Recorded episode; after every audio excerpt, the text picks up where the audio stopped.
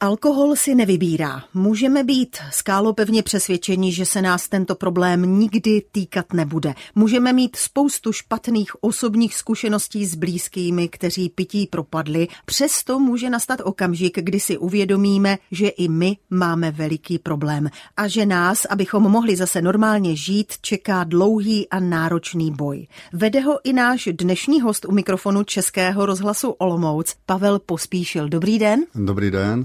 Je těžké stoupnout si před někoho a nahlas přiznat, já jsem alkoholik? Je to velice těžké.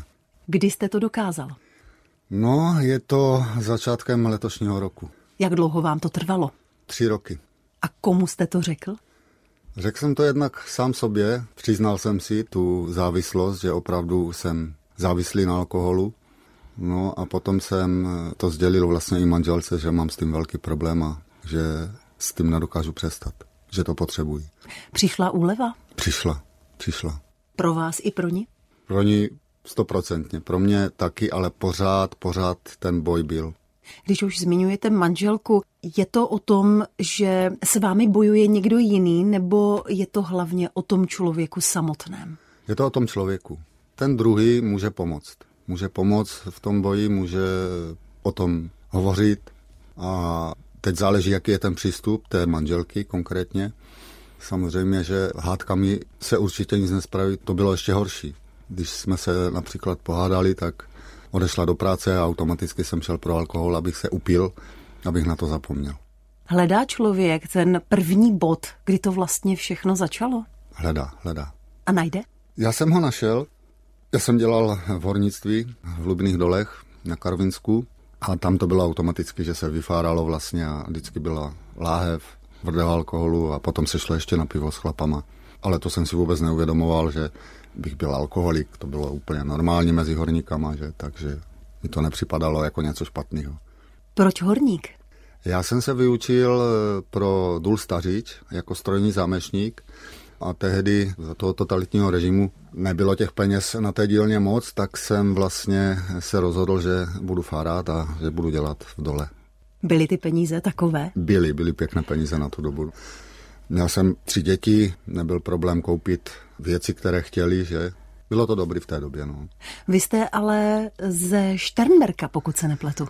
Já jsem se narodil ve Šternberku, maminka potom bydlela v Olomouci, maminka mě měla za svobodná, můj biologický otec vlastně odešel tehdy na vojnu, když byla těhotná, tam si našel ženu, no a už se k nám nevrátil, takže maminka se mnou zůstala sama. Jak jste se dostal na to Karvinsko? Potom se maminka vdala, no a e, nynější otec si našel práci na Karvinsku a my jsme se přestěhovali vlastně do Fritku místku. Říká se, že to je tvrdý kraj. Máte pravdu, je to takový tvrdší kraj, ten Olomouc je úplně jiný a i co se týče lidí tam bylo to hornictví a ti horníci se říkají, že jsou tvrdí chlapi, že? takže ono se to tak od toho odvíjelo. Druhá věc, je tam prý všechno rychle vyřešeno a jedná se na rovinu. To je pravda, to je pravda, tam se jednalo na rovinu, to je pravda. No, ono se říkalo, já jsem horník, já jsem pán, že? A oni těm horníkům hodně jako úřady a všechno, tak jim vycházeli vstříc, že? Co se týkalo dětí, tak tam každoročně byly tábory, děti mohly na tábor, byly různé odměny, měli jsme vlastně věrnostní příspěvky, takže v tehdejší době já jsem si nestěžoval. Jaký byl předák a jaká byla parta? Tak předák jsem byl já. Neříkejte, vy jste se takto vypracoval. tak jsem se vypracoval. No a parta byla vynikající. Byla to těžká práce, ale parta byla opravdu vynikající. Já jsem z nich byl nejmladší, ale já jsem takový člověk, že prostě s každým rád chci výjít a prostě mě brali ti kluci, no, rozuměli jsme si. Je to jasné, že jako předák jste s nima do té hospody musel. Přesně tak, přesně tak. To máte naprosto pravdu, no. Jste v kontaktu s někým z té party? Už ne. Někteří kluci vlastně už jsou po smrti, protože z té šachty byli dosti pokroumaní. Já naštěstí, co se týče plíc, tak to mám v pořádku, ale ruce mi odešly, no, ale dá se s tím žít. Problém alkohol tedy nastal při tomto zaměstnání, nepřestal. Nepřestal. I když jste odešel ze šachty. I když jsem odešel ze šachty.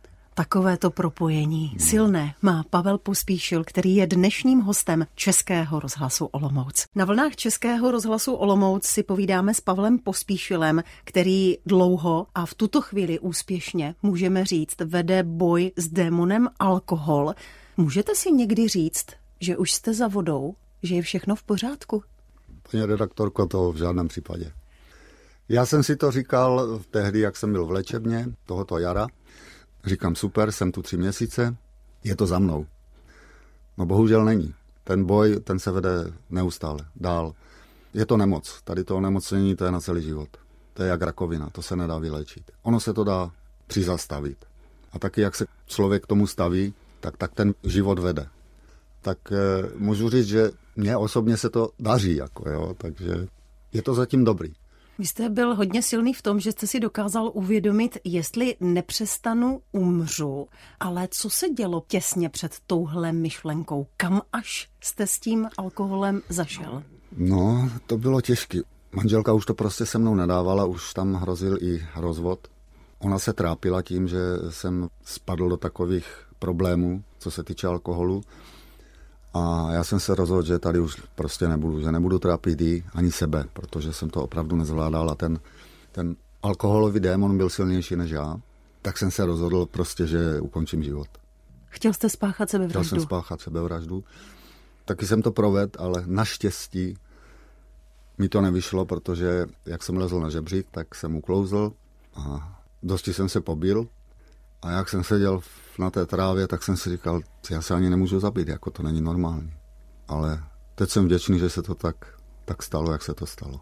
Uvědomujete si, jaký ten anděl strážný, kterého máte v zádech, má šichtu? To si pište teda. Vracíte se ještě k tomuhle okamžiku? Aby vám pravdu řekl, to je v tom podvědomí, vždycky to tam skočí, že jsem toto prožil. To je, to je silná taková, jak bych to řekl, taková emoce. Ono to tam naskočí někdy, no. A tenkrát jste si uvědomil, že je dobré požádat o nějakou odbornou pomoc? Přesně tak. Koho jste oslovil? Já jsem oslovil psychiatra, nebudu říkat jméno, mm-hmm. a ten mi velice pomohl, okamžitě jednal. Volal do Štemberka, do léčebny, tehdy tam nebylo místo a tak se musel čekat. Já jsem tam volal do té léčebny a sestřička staniční mi řekla, že až, až za měsíc by bylo možno nastoupit. A když jsem přišel domů, tak jsem to manželce řekl a manželka se trošku rozčílila, že proč to nejde rychle, ty máš velký problém, jako ať se ti něco nestane. Měla o mě prostě strach. A tehdy ta paní staniční říkala, zkuste volat každý týden. Já jsem volal, teď nevím přesně, který to byl den, a ona říkala, jo, uvolnilo se místo, můžete za tři dny nastoupit. Takže se mi ulevilo a byl jsem za to rád, že jsem mohl teda hned nastoupit. Cítí se člověk eh, v nějakém bezpečí třeba, když je za tou zdí, je na tom oddělení a jsou okolo něj lidé, kteří mají stejný nebo podobný problém? Víte, paní redaktorko, když jsem tam nastoupil, tak to je taková bublina, tam je to taková ochrana. Je tam prostě určitý režim, pro někoho není jednoduchý, ale dá se to zvládnout. Já jsem v té době, jak jsem tam nastoupil, tak jsem tam byl ten týden, tak mi říkali utěkař, protože já jsem tam odsud chtěl zmizet. Jsem si říkal, to tady nedám, takový režim prostě. Chtěl, ale neudělal jste ale to? neudělal jsem to, neudělal jsem to. A jsem za to rád, že jsem to neudělal. Vy jste označil právě ten tříměsíční pobyt za jakousi malou vojnu. To jste měl na mysli řád? Ano, přesně tak. Je tam takový řád prostě, ale je to opravdu k prospěchu. Ten první moment jsem si myslel, že, že to je těžký prostě, že to se nedá zvládnout. Já jsem se na všechno ptal tam tehdejšího komunitního předsedy, říkám, prosím tě, kde mám jít, jako, která jsem skupina, nebo co se děje, kde jdete, že? No ale oni mi pomáhali jako a během týdne jsem do toho spadl a už jsem s tím neměl žádný problém. Do této chvíle, nebo do chvíle, kdy jste se rozhodl skoncovat se životem, jste si myslel, že kdykoliv budete chtít, tak s tím přestanete? Přesně, přesně. A kdy jste selhával? Vy jste si třeba ráno řekl, tak od dneška přestávám. A co byly ty momenty, které vás zradily? Mně se nechtělo přestat. Mně se normálně nechtělo přestat. Já se, jakože já jsem si vždycky říkal, no nebudu to přehánět, nebudu se teda opíjet, ale vždycky jsem si rád dal tu štamprličku, že, nebo to pivo prostě. Já jsem pálil i pálenku, že, slivovici, třešňovici. No, takže jsem koštoval, koštoval, ale z jedné půlečky byl třeba půl litr, že. Ono se to navyšovalo pořád. Vystačil jste si sám s tím pitím? Samozřejmě. Takže skrýše doma. Skrýše doma, přesně tak. Já jsem to všechno dělal na tajno, jak se říká. Já jsem nechodil do restaurací, do hospod, já jsem prostě doma popíjel. Kde všude jste je měl? Přiznáte? Přiznám. teď už můžu, teď už můžu, manželka všechno našla. Takže. Ano. No, ve skříni, že chodím na ryby, takže v baťohu rybářském, prostě kde se dalo pod posteli, ve věcech, jo, pod svetrama. Manželka všechno našla. Co vám chutnalo? Hlavně pivo, slivovice, samozřejmě, že? Ale potom, aby to manželka necítila, tak jsem přešel na vodku, protože co vím, tak vodka není cítit, takže vodka. Dáte si teď někdy něco, třeba nealkoholické pivo je nealkoholické šampaňské? To je pravda, to máte naprostou pravdu, ale je tam ta vůně. Ta vůně alkoholu a to potom už vám tak sepne v tom mozku prostě je to alkohol a už se může stát, že vás to zláká k opravdovému alkoholu. Už jsme zmínili, že jste dobrovolně nastoupil na léčbu do psychiatrické léčebny ve Šternberku. Jaká byla ta vaše skupina? Tam je oddělení ženský a mužský, je to zvlášť, ale když máme aktivity nebo máme skupinu, tak vlastně jsme i se ženama. Je tam skupina A, B, teď už i C, nebo PC, jo, takže dělá se esej vlastně a ta esej, když se napíše, tak ji čtete v té skupině a na základě té eseje vás přijmou nebo nepřijmou, že tam ještě něco chybí, nebo to prostě na vás je hodně a jste v té, jak se říká, lehčí skupině. Je dobré být asi upřímný a otevřený. Přesně tak. A když se to píše, tak to možná je snadné, ale přečíst to před cizími lidmi? Je to těžký, no, je to těžký. Já, já jsem se chvěl, jako, ale ten přístup, protože tam jdou odezvy potom, oni se vás ptají, proč, jak, kdy, kolik, že? A teď to s vás leze prostě, jaké vztahy v manželství, jaké vztahy v rodině. Ono se o tom těžko mluví. Říkal jste, že máte tři syny, tedy z prvního mhm, manželství. Mm-hmm. Vztahy máte dobré, i synové to pochopili a byli vám nápomocni? No tak já mám tři syny, ten nejstarší, ten žije v Jirsku, tak s tím moc v kontaktu nejsem, jenom si občas napíšem. Ten prostřední, ten bydlí v Ostravě, teď se mi bude v únoru ženit, mm-hmm. tak mhm. mám z toho velkou radost. Tak s tím v kontaktu jsme a ten to vzal, protože on ty problémy má taky co se týče alkoholu. Takže chápe, rozumí. Tak to chápe. Vzájemně no. si můžete pomoct. Přesně tak, já mu pořád říkám, přestaň s ním, nebo skončíš v léčebně jak já. A poslouchá?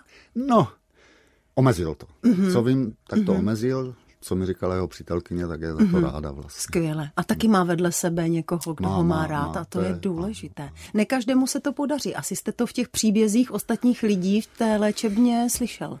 To je pravda. Někdo, i když je tam ty tři měsíce, tak si myslí, že, že je v pořádku, že je vylečený. Vylečený nejsme nikdo, ale je to velká pomoc a hodně jsem slyšel, že prostě odešli z léčebny a ten den ještě se napili vlastně a zase do toho spadli.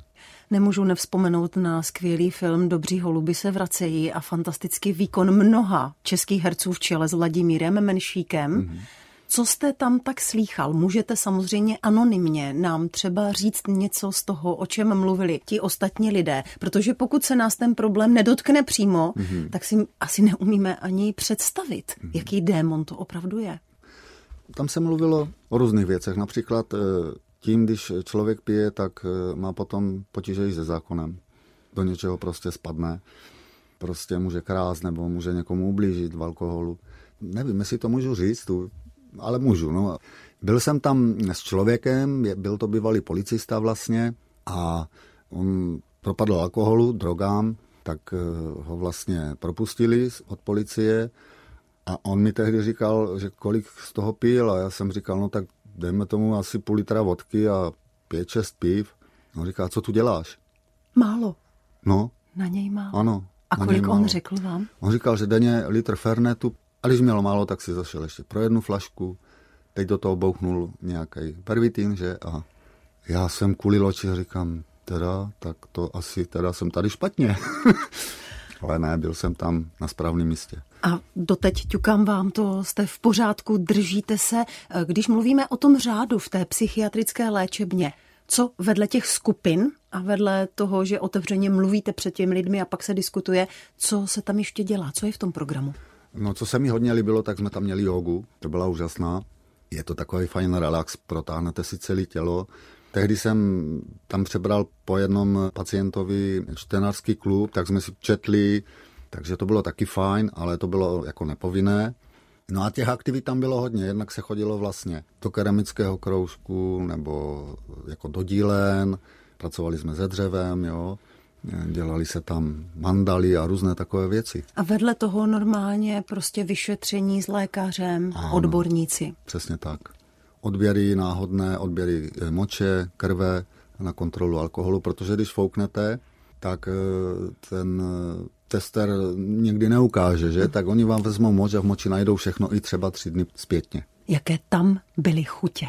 Myslíte v, přímo v té léčebně? Ano. Tak přišli. Přišli třeba já, když jsem první den, kdy se mohli do města, tak jsme šli tam s jedným pacientem prostě do Kauflandu a šli jsme kolem alkoholu a mě to normálně seplo, nakoplo.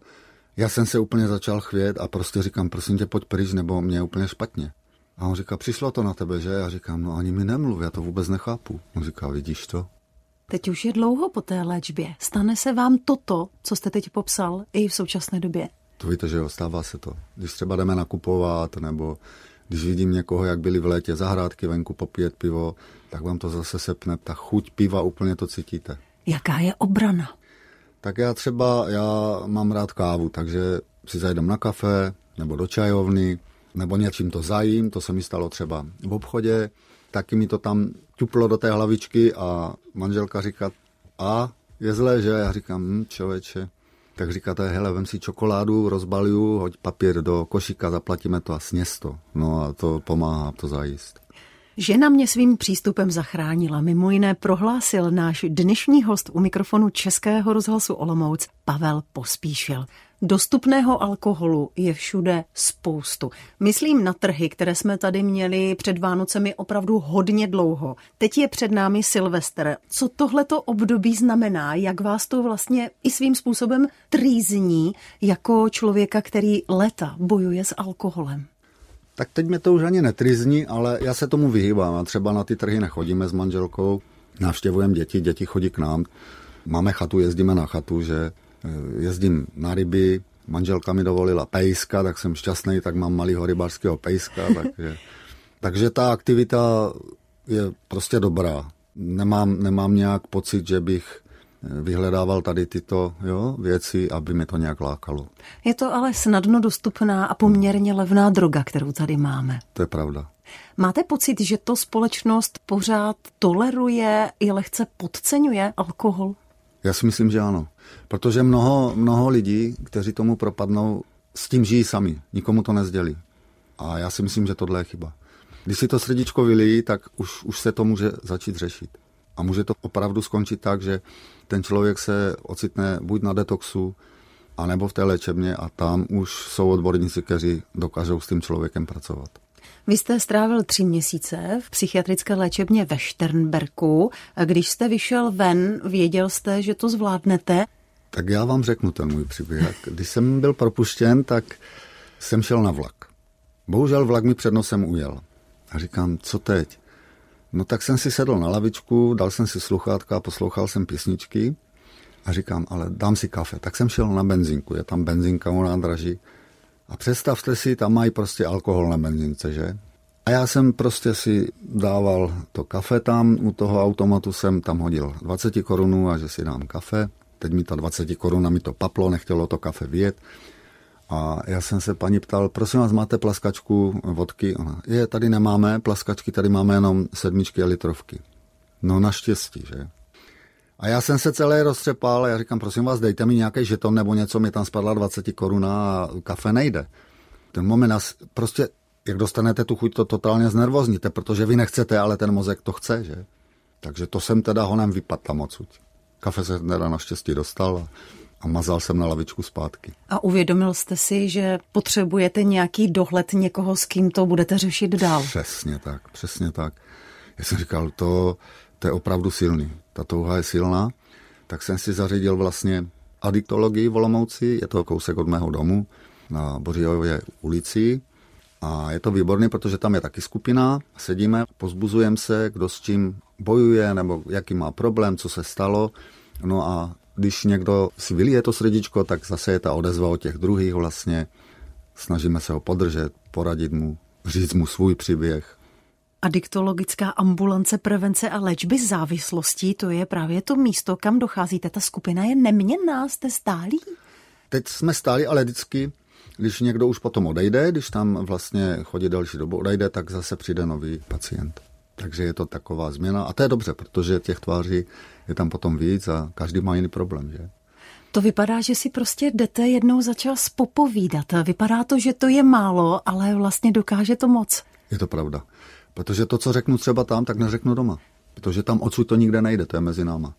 Už jste řekl všechno, už jste na sebe přiznal právě v těch různých skupinách, u těch různých odborníků, když byste to poskládal a samozřejmě u manželky a rodiny.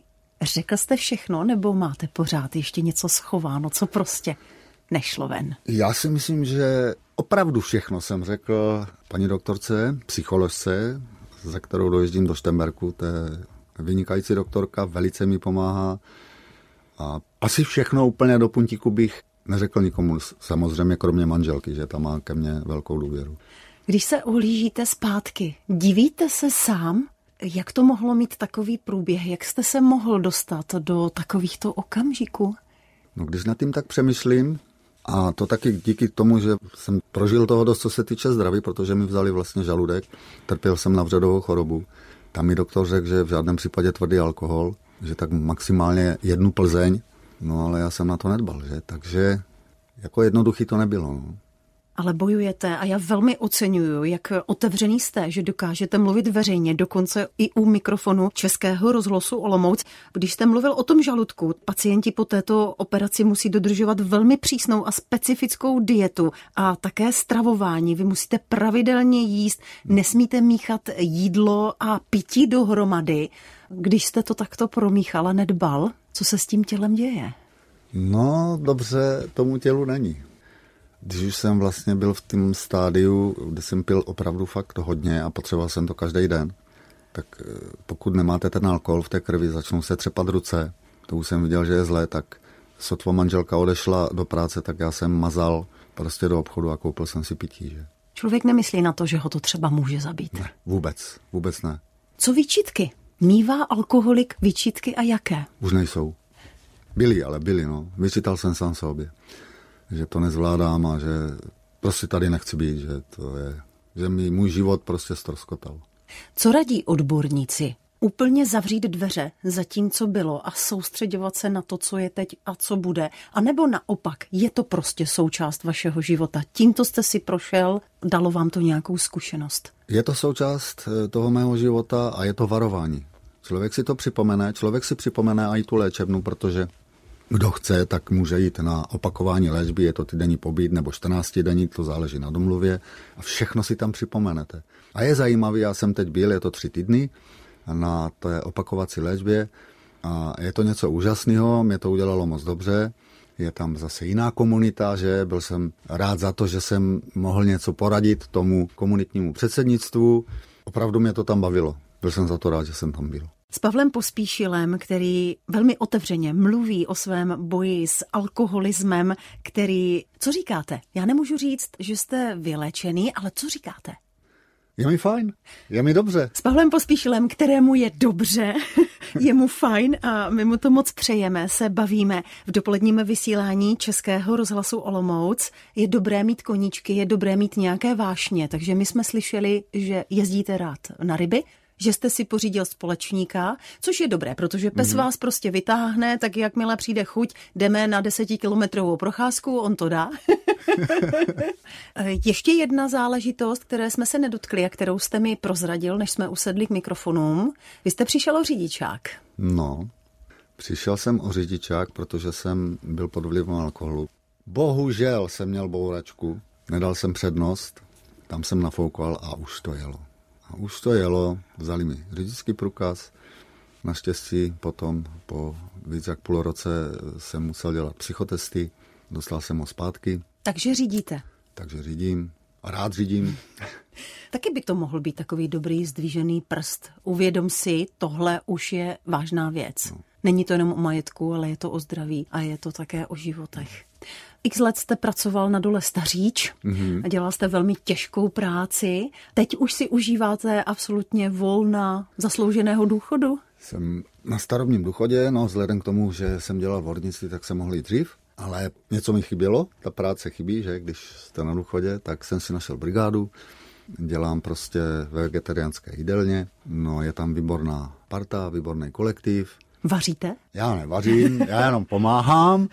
A umíte to vařit? Já umím vařit a je to můj velký koníček. Mm. To manželka vždycky chválí, že když uvařím, takže je chutná. Takže je to koníček opravdu velký. No. Takže v té jídelně jste pomocná síla. Pomocná síla, no. Jakou tam máte největší delikatesu? Jeja, jeja, no to jste mě teď dostala, počkejte, co, tam je všechno dobrý.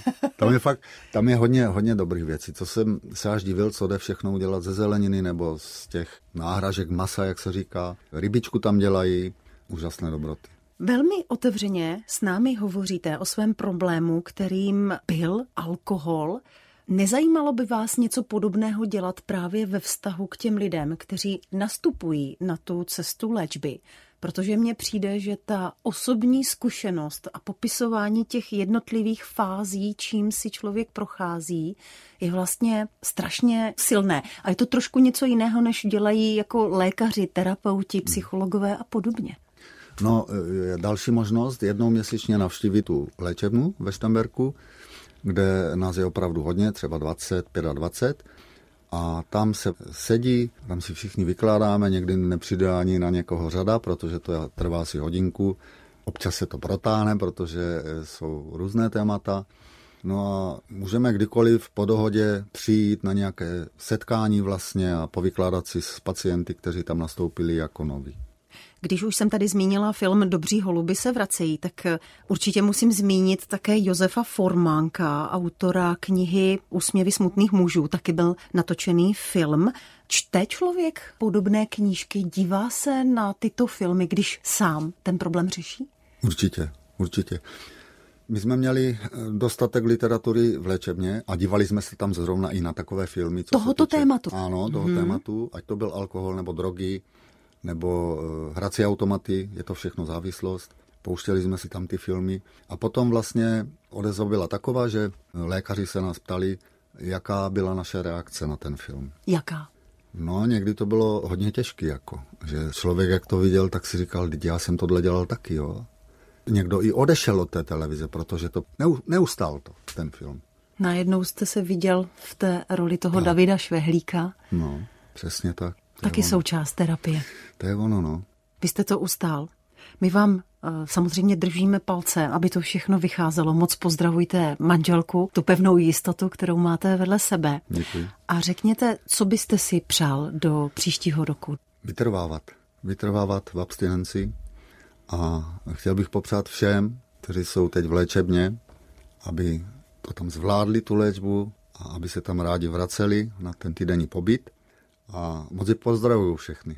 My vám děkujeme, že jste přišel k mikrofonu. Českého rozhlasu Olomouc a byl jste takto upřímný. Pavel Pospíšil byl dnešním hostem Dity Vojnarové, dnešním hostem Českého rozhlasu Olomouc. Mějte se moc hezky, ať se splní, co si přejete. A nashledanou. Nashledanou.